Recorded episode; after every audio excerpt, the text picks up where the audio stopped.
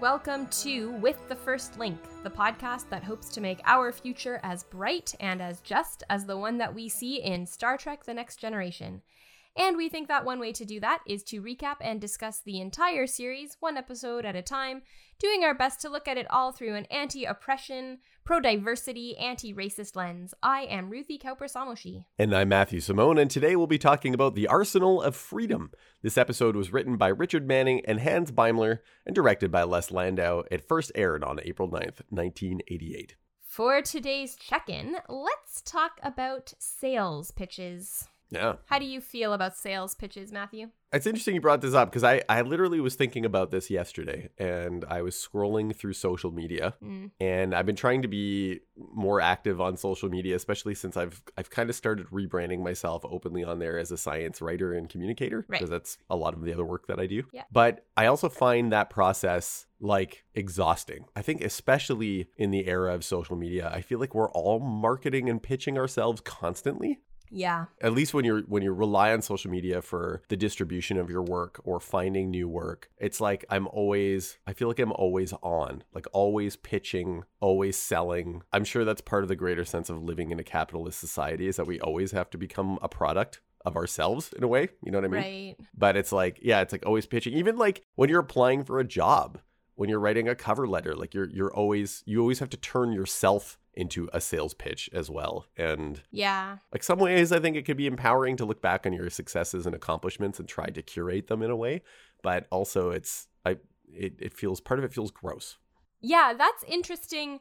I read something not long ago that was talking about when uh when people say like, "Oh, it can't hurt to apply for this job." And that actually it can because oh wow applying yeah. for jobs is a lot of work and rejection is painful and everyone has to deal with some amount of rejection but continuously dealing with rejection can take a toll. So Yeah. when when people say oh it, it couldn't hurt to apply that doesn't really acknowledge the amount of work that goes into yeah selling yourself and making that pitch of you as the best candidate for whatever the role is. So yeah capitalistic needing to to be a product of yourself yeah and it i mean and i've also i've been on the other end of that too where i've worked in sales right. and trying to be wanting to be honest about a product but it was it was interesting because like as working with people who were making a lot more money than i was because i was i was working in commission based sales for a while right. and their advice was almost well people don't like i would offer a lot of facts. We were selling electronics. This was a number of years ago. Yeah. Uh, when future shop was still around?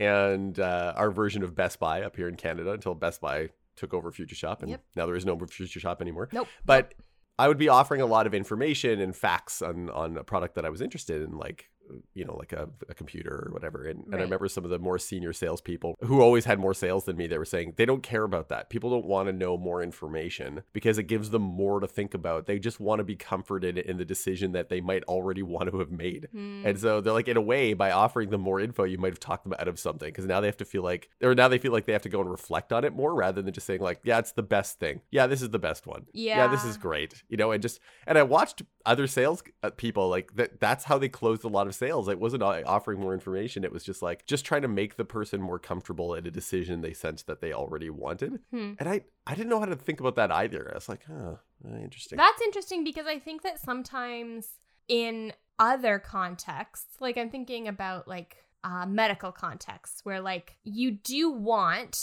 information to base your decisions on, but you also, I think a lot of the time when you're thinking about making a difficult decision, what you need is someone to listen to you talk through your thinking and validate your thinking.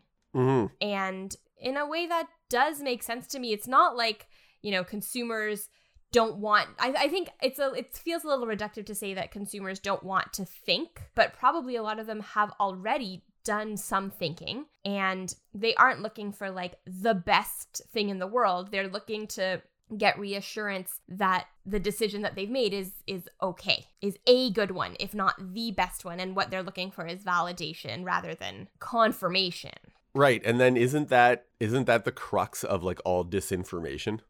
right? Because there's a lot of validating of like, oh, you feel unsafe about this. Well, that's because the government secretly. whatever, Blah, blah, whatever. blah, yeah. yeah. And I, I feel like this is in some ways a lot of news has now become this as well. It's like a sales pitch. It's it's like we're just going to validate your current viewpoint and make you feel safe and secure in what you already believe Yeah. rather than offering information that might challenge uh, a previously held position. Right. I mean, we're all uh, vulnerable to that as well, right? Is that something's going to you know, in wanting to seek validation for our own position, and I think that that happens as well. And so it's like it's it's so it, it kind of like now I'm putting all these these things together from my previous sales job, and they're like, wow, we're onto something for society here, and, and selling laptops as a small microcosm of Yeah. that. But I yeah, I think in a way like we we are subject to that kind of confirmation bias, and that's that's sometimes what sales pitches become. It, Right. It's less informative and more about like again trying to appeal to the person's comfort or sense of comfort, not wanting to challenge that discomfort. Yeah, I also think there's a um so being on the receiving end of of sales pitches can be really uncomfortable Mm-hmm. and when you feel pressure to buy something, which is what happens in this episode. There's Yeah, that's yeah one significant of it. pressure to buy something. And it, it kind of makes me think of something that a writing teacher that I had a long time ago mentioned, which is that writing is all manipulation, but what what we all want is to be manipulated without seeing or feeling the manipulation. Which I mean that was sort yeah. of a tongue in cheek. We don't actually necessarily want to be manipulated. I don't want to put that out there, but that we don't we certainly don't want the manipulation to be visible. So like when you can feel a sales pitch be a sales pitch, like that is to me at least that is uncomfortable in a way that probably people who are more skilled at at sales when it doesn't feel like a sales pitch i'm probably more comfortable with that and probably it's more likely to be an effective sales pitch it's more likely to work on me Right. Yeah. I thought about that while the, going through this episode, and I was like, actually, this this automated salesperson is a terrible salesperson. yes I yes was like, how do you close any sales? That's probably why they went out of business, well that and they went extinct. killed their um their people buying the product so yeah. That's also bad for business. You don't want to poison your customers or kill your customers. should we get into it All right, let's do it. So, in this episode, while investigating the disappearance of the USS Drake, the crew of the Enterprise find themselves faced with an offer they can't refuse. they can't they they actually cannot refuse no, it. they they can't refuse it. they're It- not allowed to and not able to they are threatened with death. We never use that tactic in Future Shop. that's good. Or now when when I work for a local honey producer, we're not like that either. you don't you don't strong arm them into buying your No. that's good No, it's kind of it's kind of against our our vibe that we have in a in a locally produced honey shop. you don't threaten to sick the bees on them No, no, actually bees are quite docile creatures. that's true Yeah, they I don't think people appreciate how you can actually just like take a beehive apart and it's possible to not even get stung. yeah Yeah. bees are awesome Bees are awesome and and we need them. Take care of the bees. Save the bees. save the bees Anyways, also let's get into this episode Yeah. so yeah so the the enterprise is investigating the disappearance of this ship the uss drake which in turn had been investigating the disappearance of all intelligent life on the planet minos and so we get a little bit of exposition that the citizens of minos were arms mer- merchants during the Ersalrope Wars. That's a word I have a hard time saying. Ersalrope. Ursel rope wars. Yep. And they manufactured weapons for both sides. yeah, double double dealing. Yes. But I'm I'm assuming that's probably not untrue of many actual arms manufacturers. No, I think that's that's about right. Yeah. Yeah. So Riker went to the academy with the captain of the USS Drake, so Captain Paul Rice, and says that that the captain is confident almost to the point of of arrogance, but is usually right. He tells a story that in in advanced in an advanced navigation test, the students were provided three options. Rice rejected them and offered a fourth option of his own, and now that that option is also taught alongside in this test. It was almost reminiscent of the Kobayashi Maru story with with Captain Kirk. Yeah. Yeah, and also that that uh he got top marks. Top marks, top marks. Yeah, Troi and Riker sort of agree that someone like that would act aggressively in a difficult situation. And we also learn that Riker was offered the command of the Drake, which made sense to me because I like there's a lot is made about Riker being like a super young first officer. hmm So I was like, he went to the academy with someone who is now a captain? That doesn't make sense, but it- it actually does. That he turned down command of the Drake because he thought that it would be uh, more advantageous to him to serve on the Enterprise for a tour. Yeah, And this is, I realize now, kind of as we rewatch the series, that this is the first time that this theme comes up yes. with Riker. Yes. And they kind of drop it in as a seed. Yeah. But it is going to be a recurring theme as to whether or not Riker always weighs being first officer on the Enterprise, the flagship, versus commanding his own vessel. So this we'll return to this in the future. Yeah, it's an interesting question as to what gives you more opportunity having your own command, but a smaller ship, or being second in command on like yeah, the the Federation ship. flagship, the That's Enterprise. right, the Enterprise. Yeah. Yeah. I yeah. What's what's better on your resume later when you have to sell yourself? Oh my gosh. on another is future that what it comes down to? Yeah. Yeah, I don't know. I don't know. Yeah. I think Riker just. I think he enjoys being part of the family that also is the Enterprise. That, as Remick brought up in one of the previous That's episodes, true. they have Yeah. that familial connection with each other, and and being able to study under Picard would be amazing, Yeah, right? So for yeah. sure. Data picks up vegetation and animal life only, and they sort of speculate what what could have happened on Minos. Tasha Yar points out that in any mass death event, like war, pandemic, anything, there are always some survivors. So it doesn't make sense that there would be none. Yeah, and they are scanned. So something all of a sudden comes from the surface, and they think, okay, maybe this is an answer then to that question of what has survived. And we see Vincent, was it Schiavelli? Chevelli? I'm not The sure. Chevelli, I just I Yeah. took a note of his name because I feel like he is in a lot of I feel like he plays a lot of like Oh, from that era. Yeah, Yeah, definitely. he was also he played Uncle Enyos in Buffy the Vampire Slayer. Uh, Okay, yep. Jenny Calendar's uncle.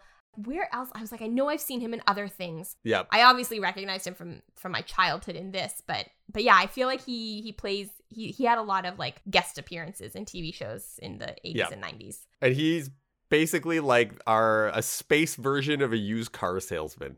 Just Yes. kind of that slimy, kind of like, say, like you know, like you say earlier, that uncomfortable sales Yeah, pitch. but Yeah. also an automated one. So he's not Yes. he's not a, a person. He's an automated message, and he says, "Welcome to Minos, the arsenal of freedom." And uh, they live by the motto "Peace by Peace superior, by superior firepower," firepower. which is Yeah. interesting. How you would have peace if.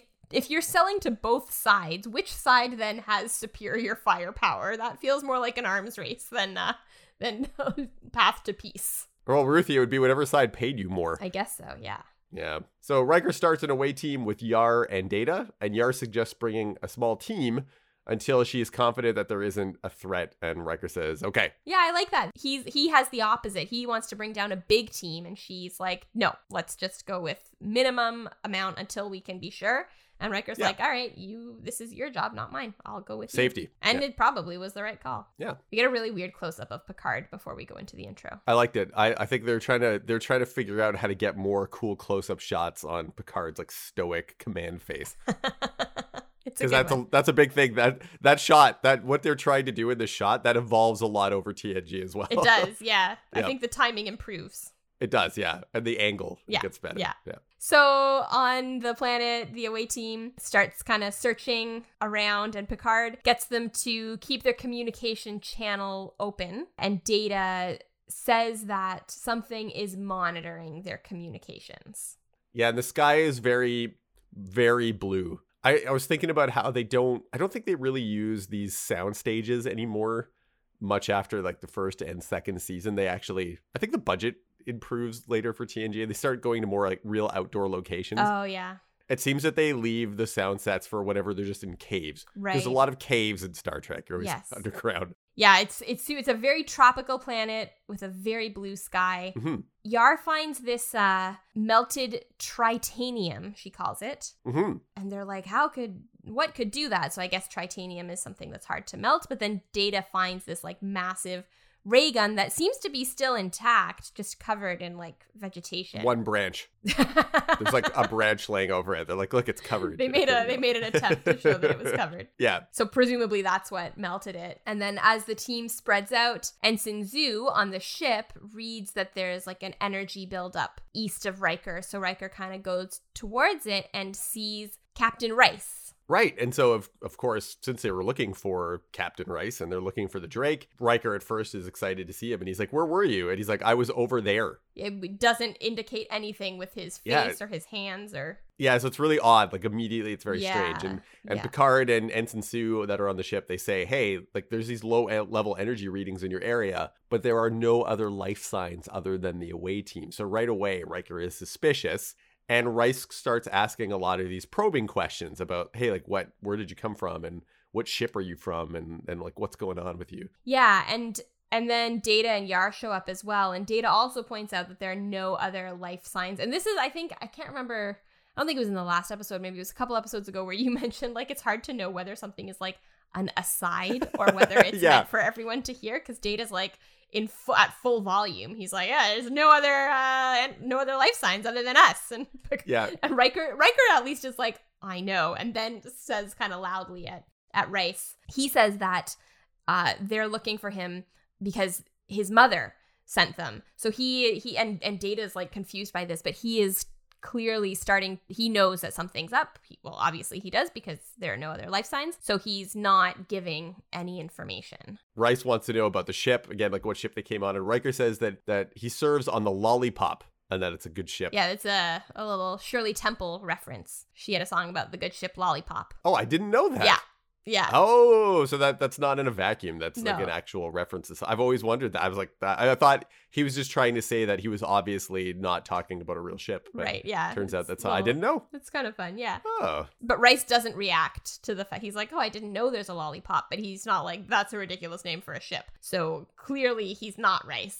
maybe he's a Shirley Temple fan. maybe so he, he got like, the reference. finally they named ship a good ship lollipop Good ship lollipop. but he wants to know the armament he he says the the that his ship's top speed is warp 3 which i think is very slow for a top speed of a ship Yeah, especially in that modern era. Yeah. yeah, they can all go faster than that. But then he's he's confused when Riker says the Drake, so he doesn't know that's the name of his ship. And then Riker just kind of starts saying numbers, and he's like, ah, "Our armament is ten. No, it's six. Yeah. And then he points out that Rice has been called because he's called him Captain Rice. He's also called him Paul, but Rice hasn't used his first name at all. And then Riker, I, I would have thought he would have been a bit more subtle about this, but he just starts yelling about how Rice isn't real and this is all fake. And then Rice disappears and turns into I don't even how do you describe it? A hovering probe? It's not a probe. It's like a it was created with like an egg-shaped pantyhose holder from the 80s and a shampoo bottle, but that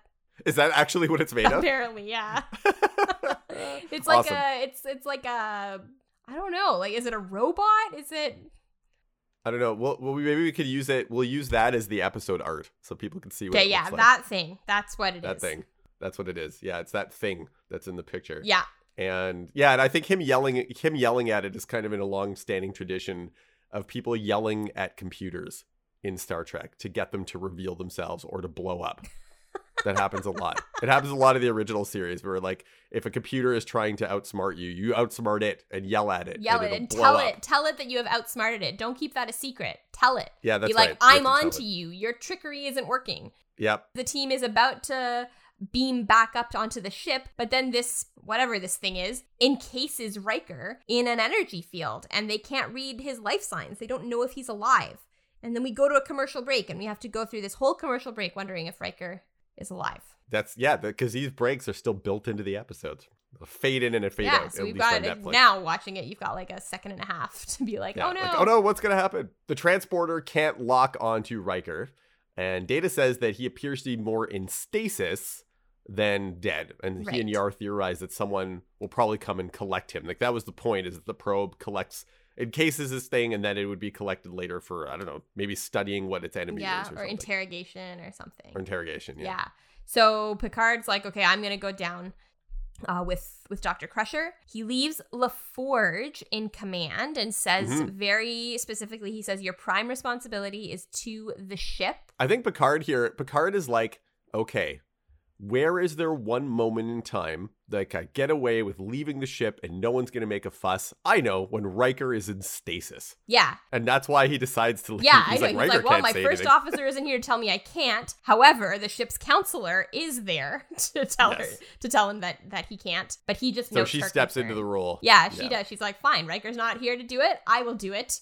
But that doesn't Yes. stop him. No. He notes her concern. That's it. And that's all. So on the surface, they they figure that the image of Rice was like an intelligence gathering device that was used during the Ursula Rope Wars. Urs- Ursel Rope, Ursel Ro- Rope, Wars. a- Ursel Rope Ursel Wars. It's hard. That's a tongue twister. It really is. Ursula Rope Wars. Once it is found out, and this is why I would like assume you would want to be a little more subtle. Just be like, okay, no, I still think you're you're Captain Rice. Keep being Captain Rice because I don't want you to do something worse, like encase me so that I can be collected and interrogated later. I guess they calculated the the the game. The ruse is up, so I might as well so. make the next move. Yeah. Data says that he might be able to disable the field with a phaser, but that it's going to be a long and dangerous process. And Data starts just like randomly waving the phaser over the force field. Yeah. You're like, I guess it's not a very precise endeavor. Well, that's why it's dangerous. But Picard's like, well, either way, it's dangerous because we can't beam him up while he's like that. So Yep. And the Enterprise picks up readings around the away team, and then a second one of these floaty things shows up and attacks them. Yeah. And so Crusher and Picard run one way, and Crusher ends up like dropping her med kit in a very dramatic fashion and falling. And the two of them fall down the hole very dramatically. Yeah, throwing their arms up in the air. Yeah, it's it's a serious fall. And it's it ends up being it's like 11 and a half meters or something. Uh, and so she Crusher is seriously injured. Yeah, she's like broken. She's probably broken her leg and she's bleeding. Yeah. So Yar tries to destroy the floaty thing again with her phaser. They did that with the last one. Uh, but this one is anticipating her. So it moves. So if she fires at it, it moves out of the way before she can reach it. And so she needs data to like help her. So she fires and it moves and then data fires at where it is. And so that way they destroy it together. But then they realize that the captain and the doctor are missing and now their communicators don't work. They should have realized right away because as soon as they hit their communicators, it makes the like, nope, I'm Yeah, not zzz, working sound. Captain Picard. But it That- no, but they have to try it first. That sound. I don't know if that's. I was wondering that. I was like, is that sound just for our benefit or? yeah, I think it is. Yeah, the the audience knows like, oh, Oh, it's, it's not, not working. work. It's making the I'm not working sound. Yeah. Picard decides that he's going. They're going old school medicine now because they're they're they're in this hole and they don't have access to the med kit. So Yeah. Picard's going to make a splint. This is actually this is one thing I'll note in Star Trek, and I don't know if this is true of other shows too. I think like it is, but anytime that you need like a tourniquet or a bandage, people's clothes are like super easy to rip apart. Do you ever notice this? Like they just grab a sleeve or a part, and they just like, and I'm like, clothes are not actually that hard to. They're, they're really difficult. You can't just rip fabric apart that easily. I don't know. Yes, that is. He like rips her like lab coat to to. But and it's also not clear because he gets a stick, but he doesn't like set her arm at all. So I can't tell if she's got like a broken arm or what. But he he uses a stick and then ties a strip of fabric that he very easily rips off of her lab coat. Yeah, that is true. That's fabric is a lot harder to rip than that. Yeah, especially if maybe even future fabric would be, unless it's designed that way and on purpose. quick rip fabric for all Quick your rip fabric all for your tourniquet tourniquet, needs. needs. Yeah, he he ties her her arm up, and then she says that she needs to keep conscious Yeah, because she probably has a head injury. back on uh, the above level of the surface. Data manages to free Riker with with his phaser, and they start looking for Picard and Crusher. And then on the Enterprise, and since Sue says she can read all five life signs of the away team, and so LaForge is like, great, beam them all up. But then it seems like out of their control, the shields and the deflectors go up. Like they didn't put them up. No, it's like it's almost automated because the ship has detected that there's something off the port bow and it fires at them. Yeah. And it's another one of these probes, but it's in space and it has attacked the Enterprise. Yeah. And I assume it's way bigger. I guess so. Like when you look at it on screen, it it looks like you can see it visibly next to the Enterprise. Yeah. So it must be So- larger. It must be huge. Yeah. Yeah. And so Worf like tries to fire at the object, but it it keeps disappearing. Like it cloaks as soon as it Yeah, fires a on cloaking them. device. So they they engage. It's actually a pretty significant battle that keeps like going after them, and and they can't fire back, and they lose power in various parts of the shields and the deflectors until we meet our third so far chief engineer. This is Chief Engineer Logan. Yeah, Logan's Logan's a bit of a jerk. He sucks. He's like, yeah, he's really bad at communication and he's very like confrontational. He thinks that he should assume command and kind of like take over and stuff, but he wants to know. yeah, he's like, "Are we are we breaking orbit? What's going on?" And then he like comes to the bridge and he's like, "You need to relinquish your command to me." Actually, this was something I don't know if you know this at all or if this is ever established. Are there like two streams of command on the Enterprise? Because I feel like there's so Picard put LaForge in charge of the ship. LaForge is a lieutenant, but he's a bridge officer. So like is bridge officer a separate stream of command? That that is a good question. I my understanding is that it is. So there's Okay. like an almost like higher level of seniority that you have regardless of your rank Right. if you serve on the bridge. And there are only so many spots for each command level on the bridge. So you'd have like one ensign, a few lieutenants, like a commander, Yeah. lieutenant commander, a commander, and then of course the captain. Yeah. And that they're part of your bridge crew. I think they might be considered more of like the senior officers. Like sometimes when you'll hear on the Enterprise, it's like senior officers report to the bridge. Right, and it's the bridge crew. It's it's always the bridge crew, and so I think that they do have their own special seniority, and so that might be what's coming into play here in the in the dynamic between Logan and LaForge. Yeah, because because Logan does outrank him. I guess he's a lieutenant commander and LaForge is a Mhm. lieutenant. And Mhm. he's like, relinquish command to me. And LaForge says no. And what he wants to do, he's he's actually kind of skilled at this. I'm it's not bad. He's like, no, I do need your expertise.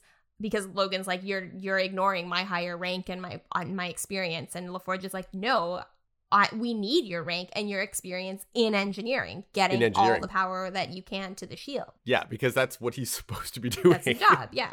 that's his job. Yeah, So Logan's like super huffy about it and just he just you know he just has a sort of sour look, like he's just being a jerk. yeah, and given um, the the luck or the success of the past chief engineers of the Enterprise, you think he might be a little bit more humble about his position, given that they've gone through like half a dozen of them Yeah. in the in one season, one in less than a year. Yeah. Come on, and one of them died. Yeah, so exactly. Yeah. chill out. LaForge tells Worf to analyze this object's firing pattern and says, Logan, you go back to engineering. And he's like pretty forceful about it. He's like, like Lo- Logan doesn't at first. And he's like, now go back to engineering. And there's a lot of like Troi looking very meaningfully at LaForge, which Yeah, I like. I think she's proud of him handling Yeah, she's proud and she's also like keeping an eye on him to make sure he's okay because that's her job. He also like I, I did I did appreciate the way that he deals with Logan because he's not like no get get like get out of here. He's more like no you're you're providing a function that I really need right now. Yeah. Like he's not saying like oh you're not as important as me you can't be captain. What he's No. trying to say is like I listen I'm in command and I I need you to to support me by being back in this role where your expertise is. Logan says to him, if Picard knew that we were going to end up in this situation, he wouldn't have put you in command. And LaForge is like, no, you're right. He wouldn't have left the ship if he knew that this was going to happen. Of course, but he yeah. did leave the ship and he put me in command. So this is where Yeah. we are. It's it's also another example of where I I again I wonder, given that this interaction is between him and a position that we know that Geordi assumes in the future, is was this for, like did they know that that's what the character was going to do, or like did they guess from these past interactions? They're like actually it makes more sense that LaForge is going to become like a chief engineer or whatever. So I, it's one of those things I was wondering. Like I don't know if if that was intended or like it's it's foreshadowing for the character, but you know, again, we we see this dynamic play out, and you're like, oh, I, I might be seeing Yeah. something in LaForge's future here. Yeah, well, you you definitely see he's got some he's got some good instincts for for leading. Yeah, Yeah. Meanwhile, back on the surface. On the surface, uh, Yar and Data and Riker are now looking for Picard, but then they pick up more energy readings and another floaty thingamy shows up. And Data literally throws Tasha out of the way. Like he like front flip flying like, through the air. her. Yeah. It's so funny, but doesn't do anything to save Riker. Yeah, he's like, I'm, d- I'm tired of trying to rescue you. I just spent like an hour getting you out of a force field. I'm gonna help someone I else. can only throw one person at the moment, and I've already saved you a little bit. a little so. bit, so go with the other person. Gotta balance Yeah. things out. But now the floaty thing, in addition to being able to anticipate the moves, it now has a deflector shield. So all three of them need to fire at the same time to get rid of it. And that's not good. No, because it's they're evolving. Yeah, they're getting better and they're specifically evolving based on what these like what this crew is able to do to get rid of it. Yeah. So it's yeah. And Data says they're appearing every 12 minutes. So they've got 12 minutes before uh, even another more improved one shows up. Exactly. Yeah. Back in the pit, Crusher is falling asleep and realizes that she is bleeding from her leg as well. Yeah. She's also somehow covered in sand. And so Yeah, apparently apparently the sand had like fleas in it. So this was not a fun shoot for those Oh, two. what? Oh, that's gross. Yeah. So like the so gross. even though well, I guess they just brought it in from somewhere, but the, the sand was full of fleas. I always Ugh. assumed like television shows. I know like you know they get bigger budgets as they get more popular or whatever, but I always assumed like they had a lot of money, but I guess not. Or the money gets eaten up by other things because like you couldn't just like get new sand that didn't have fleas in it. Or some or sometimes you think like, well, of course these production sets or the production teams is going to take care of the actors. But then you hear about like the ways that actors are mistreated on shows, and you're like, oh, maybe Yeah. not. Like they maybe they just don't care if you're Yeah. covered in sand fleas. I don't know. I guess not. Yeah. She ends up uh, guiding Picard through this like plant-based medicine to find a clotting agent for her wound. She gets him to like just lick this root, this alien root. Chews on it. Yeah, and she's like, yeah, just bite on this root. And I was like, oh my goodness, what if he has some kind of crazy allergic reaction to this alien Yeah, she's like, don't swallow it. But like, that's there's a lot between like touching and swallowing. But he she needs to know what it tastes like because her grandmother practiced some of this plant based medicine. Are all plants the same regardless of what planet they come from? I don't know. Not best not to get too much into it, I suppose. Yeah, I don't know. Maybe maybe if it has that bitterness, then the chemistry of it is is in a way. Yeah, I guess. I was like, There's- I was impressed. I was like, okay, cool. It was it was She cool, knows. yeah. Yeah, but she also says that she's going into shock and Picard needs to elevate her legs and try to keep her warm, but they don't it's not like they have uh, extra sweaters. So he can't really I guess he keeps her warm with the sand, yep. uh, the flea sand. And uh. Picard like tries to look for a way out of this hole that they've fallen down. It's like an underground structure. Yeah. like they're not just underground. There's there has been stuff that has been built around them, but not used in a long time. Yeah, perhaps buried over time or whatever. yeah, Yeah.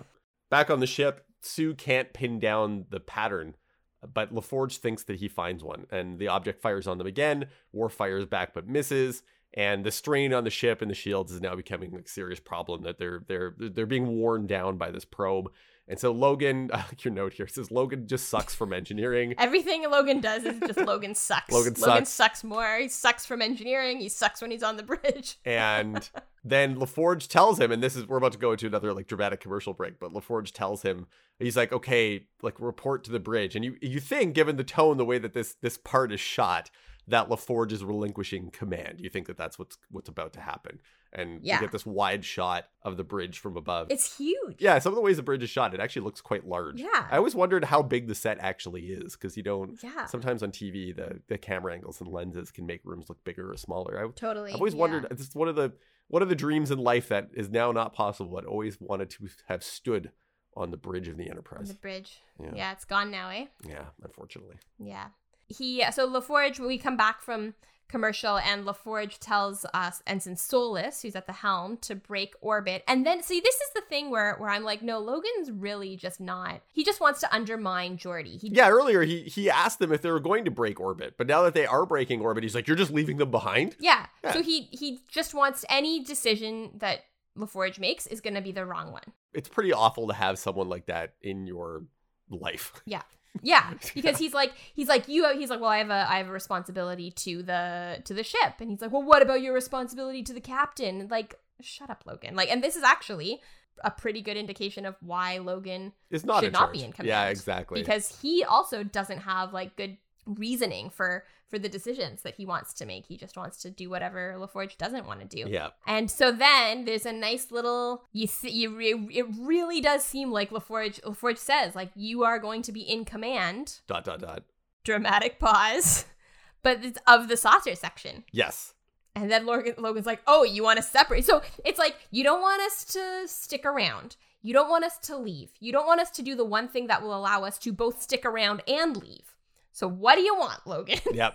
This is also kind of a power move on Geordi's part because engineering is not in the saucer section. So in a way, Logan has just kind of lost his job. oh so I'm taking I like I'm doing the exciting work and I'm taking engineering. and I'm taking engineering with me. You go That's take funny. care of the kids now, because that's that's all I trust you with. that is funny, yeah. I mean that it's, it's still important. Let's not forget. yeah, Gotta the enterprise has a lot of people who, you know, don't want to get shot at. to for sure. Yeah.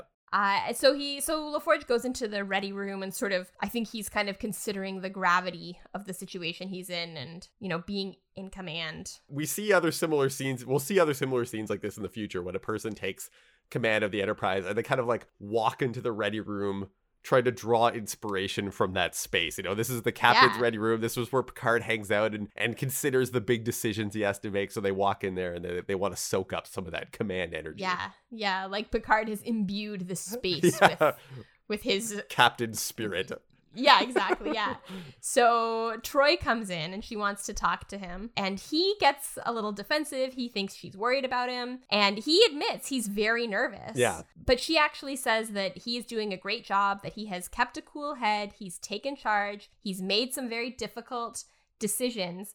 The issue is actually with Solis and Zoo. Right. They're good officers, but they are nervous, they lack battle experience, and what they need is for LaForge to show confidence in them. And he realizes that that's what, what they need is what he needed, which was Picard showing confidence in him, which he did by Yeah. putting him in command. It's it's a great moment, and these are times where I I love Troi and what they can do with her character. She's awesome, and it those are the Yeah. moments where I'm like, yeah, I was like, this is this is the writers using these characters effectively, and it's awesome. It is, and I also think it is part of why she wasn't used effectively a lot of the time because I think this is still the case now. We're getting a little better about it, but certainly in the 80s and 90s, these kinds of conversations about feelings and you know taking care were thought of i think as as much less important than Right. the actual fighting thing so i think part of the reason we see so little of this and we like over just the first season there have been times when i think a, a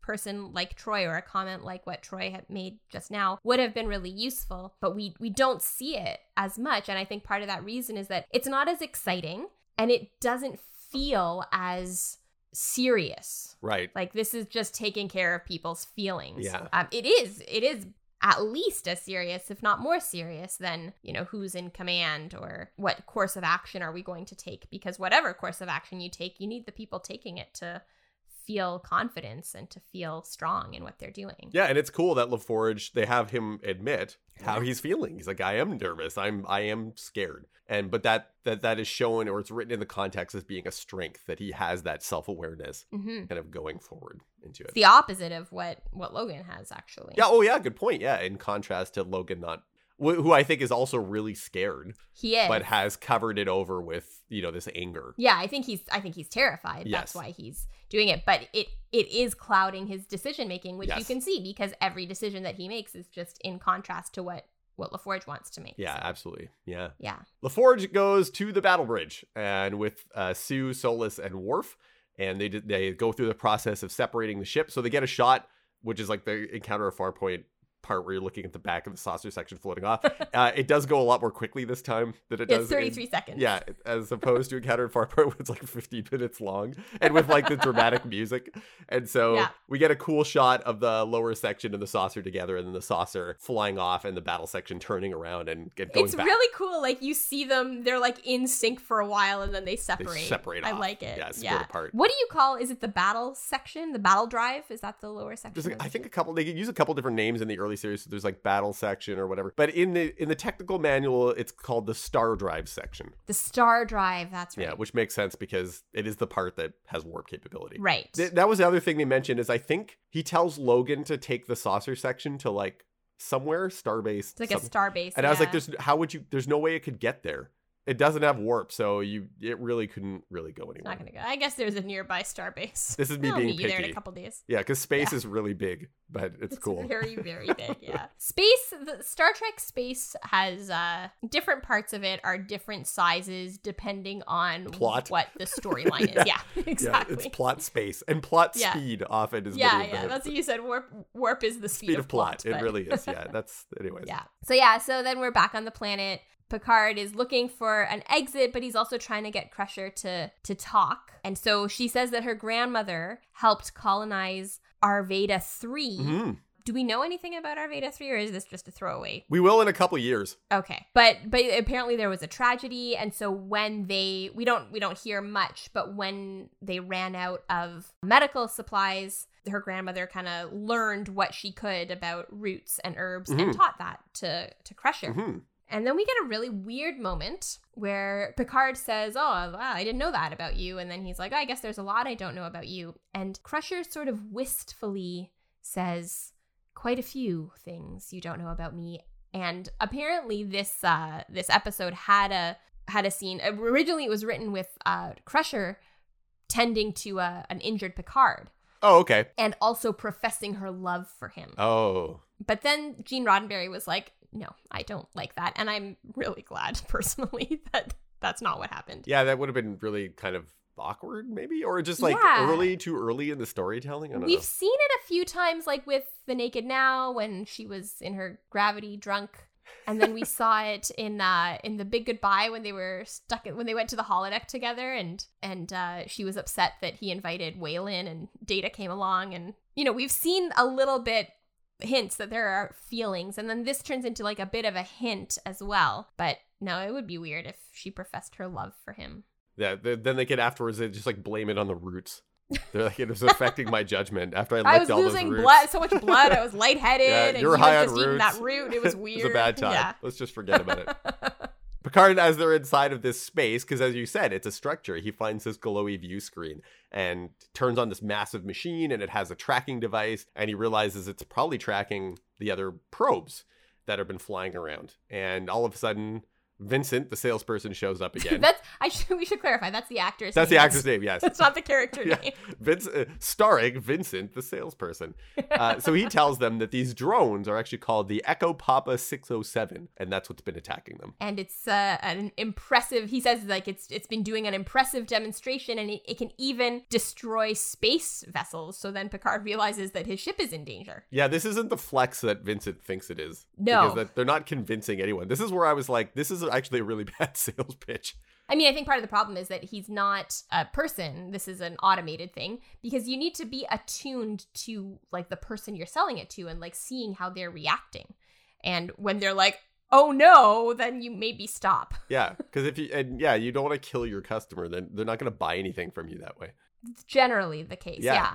And Crusher realizes that this this holographic projection whatever can't really answer questions that are not related to selling the product. So like when Picard says, "Is my ship in danger?" and he can't really respond to that. He Mhm. just starts saying more stuff about the product and Picard realizes that this is why all of the intelligent life on Minos is gone because they they were killed by their own creation that once it starts it's invincible and it won't stop trying to demonstrate its power. That's right. Yeah, and so there's this electronic whooshing sound, and Vincent says a unit has analyzed the last attack. So I guess that this is the 12 minutes that are up now, and it's Mhm. constructed a newer, stronger, deadlier weapon that's going to kill the other three. And Picard says, like, well, abort it. And he seems confused. He's like, well, I can't abort because then I can't. If I abort it, then I can't show you how good the product is. Yeah. So then the other three, uh, Yar and Riker and Data, they find the hole where Crusher and Picard have fallen down. They're like, wow, that is impressive that you didn't die falling and only one of you was injured after falling down. It's like over 11. I wrote down feet here. I think it's actually meters. It was, I think it was 11 meters. It was a pretty big fall. Yeah. That's, It's that's over huge. 11 meters because Data's like, I can jump that that far. And they're like, no, like you're not indestructible. But he's like, no, it's okay. I got a little bit of an upset stomach watching him do that jump. It was like, they made it look like a very long jump. yeah it's it's it's cool and we'll i don't know if, well it's not the first time that, data gets to do something like this but it's every once in a while data gets to show off his his superhumanness and this is this Yeah. is one of them so it jumps this and as It's like he opening lands, a door. yeah just like opening a door except it gets to jump fall fall far distance and data checks out crusher has a worried look on his face because crusher's lost a lot of blood and yar Yar doesn't know at this point how they're going to stop the next weapon because they've they threw everything they had at the previous one. Yeah. And and now they're short one phaser. And they're also yeah, they're also down in the person. hole. Yeah. Uh, meanwhile, the the star drive has returned to Minos, And LaForge gives a nice speech to Sue and to Solis, and he he says, "You know your jobs. You know what you need to do. You you've studied. You've prepared for this. Now you just got to do it." Which is kind of nice. Yeah. I liked it. Data wants to see the schematics for the Echo Papa 607, and Vincent brings it up. And Picard says, well, maybe we can assign it a new target, and maybe we can target itself. But Data suggests that the explosion would kill them. Yeah, because they are in, in this cave Yes. with it. Yeah.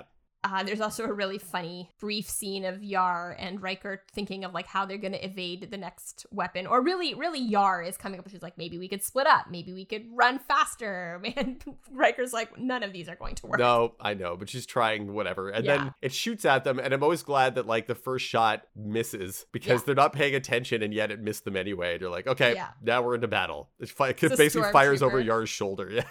Yeah. Yeah. it's like it's it's basically just letting them know like I'm here. Then Crusher is like, "Well, can you tell it to to turn off?" Which I don't think is much different from when Picard said abort. But what Picard ends up having to say, again, this isn't why it's an offer they can't refuse. He's like, "Okay, yeah, no, I'm satisfied with what I'm seeing. I want to buy it." right. Yeah. So you okay, can the only thing that'll make the salesperson go away. Okay, yeah, Yeah. fine, I'll buy the thing. fine, I will buy your horrible product that's trying to kill me.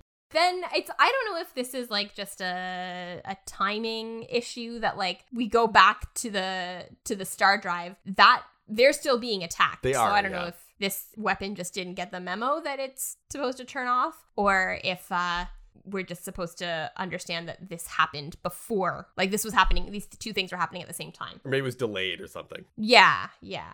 They're still they're still fighting the weapon and it's still cloaked. And so LaForge has this cool plan, which I don't think is ever referred to as the LaForge maneuver in the show. But when I had the Star Trek card game, there was a TNG trading card game, and this was one of the the things that you could play in the card game. And in the card game, it was referred to as the LaForge maneuver. But what they do is they bring the ship into the atmosphere of the planet, and so when the cloaked ship is in the atmosphere with them, it'll give off a visible distortion because of its travel through the atmosphere and and give it away. It's such a cool plan. And I don't know if this was intentional or not, but I, I thought, oh, maybe there might be an added layer of meaning here is that LaForge is helping them to see something that is otherwise invisible. Oh yeah, I was I was thinking about that because Logan says you can't fight something you can't see, Right. Yeah. and I LaForge didn't really answer that, but I thought mm, he kind of can because he sees in a different way, yeah. and so with this, it's the same thing. We can't see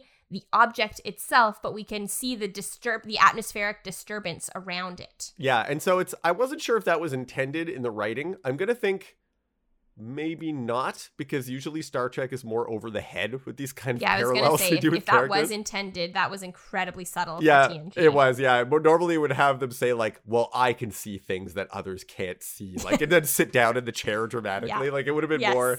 But yes. I, I, but I thought it was a cool thing that they did with him is that he, as the, as the, like a character who has, uh, who is blind, has this visor. And they get him to, or he's in a position where he takes command, where they have to fight something that's invisible. Mhm. And I was like, "That's cool," you know, that they did this. and and also that it would occur to him to not try to keep looking for it but to to change the circumstances so that it so that they can perceive it even if they can't see Right? it Yeah, to find a new way to see something. Yeah. yeah And so they fire at it and they blow it up. yeah and the explosion is so powerful it seems that ensign Sue's hair it goes back a little bit I did not notice that. So It's just kind of like you just I don't know if it's like if it's because she moved or what, but it looked like her hair went back. It a little like like, wow, that's powerful, even even through the walls through of the, the walls ship. of the ship. Yep.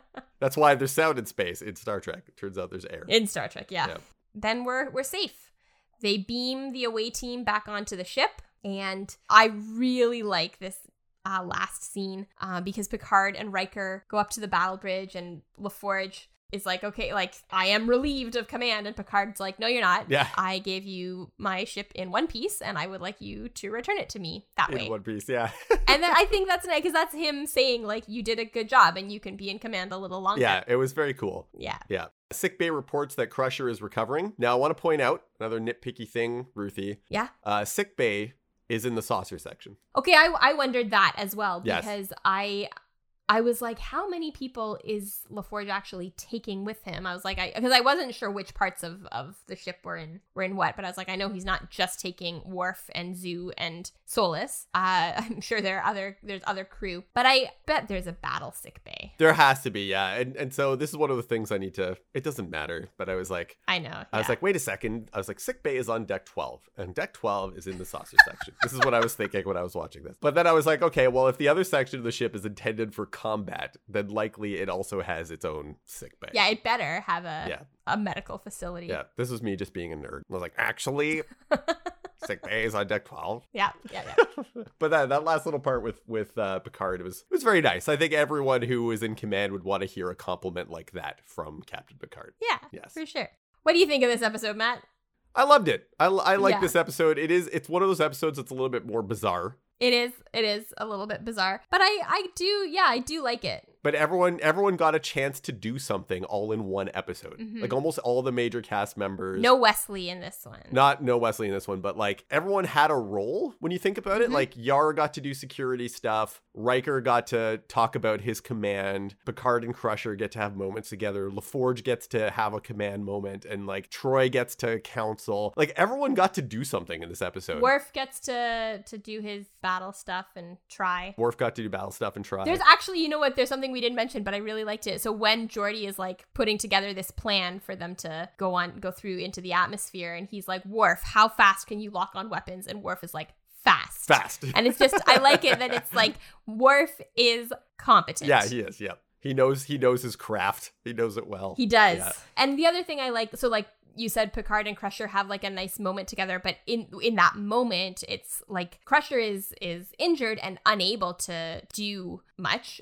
but she's the one with the knowledge of what needs to be done. So she actually he has to follow her instructions, Yeah. even though she can't do the actual medical stuff. So in in the future, we don't see. I don't think there's actually a lot of episodes constructed this way. I, I the trend that I think we'll start seeing is that the episodes tend to focus more on one character. It's like a story. It's like this is a Troi episode. This is a he kind of Riker rotates episode. through the. it kind of goes through them. Yeah. And I wonder if is the only reason that you can have an episode like this where everyone has like more of a role they get to step up. Is it because the one person that really doesn't get to do their normal job is Picard and that he's stuck in a hole and then everyone else has to f- kind of fill in? Hmm, let's uh let's hang on to, Let's that, on to that. theory because I think it'll come up in some future. Okay. episodes. Okay. There we go. Yeah. I also I I'm just thinking of you saying that. That reminded me. I think it was when we did the Naked Now that I mentioned that it, the story's just going all over the place. Like Mhm. it didn't seem to have it didn't seem very organized. And you mentioned you thought that might have been because different from the original Trek, this show was much more of an ensemble show. Yes. It didn't just have the main three. It had a much bigger main cast. Yes. And so they're trying to like show everyone doing stuff. And like so so that's an example of it, I think, really not working as well. In this one, I think it does work Yeah.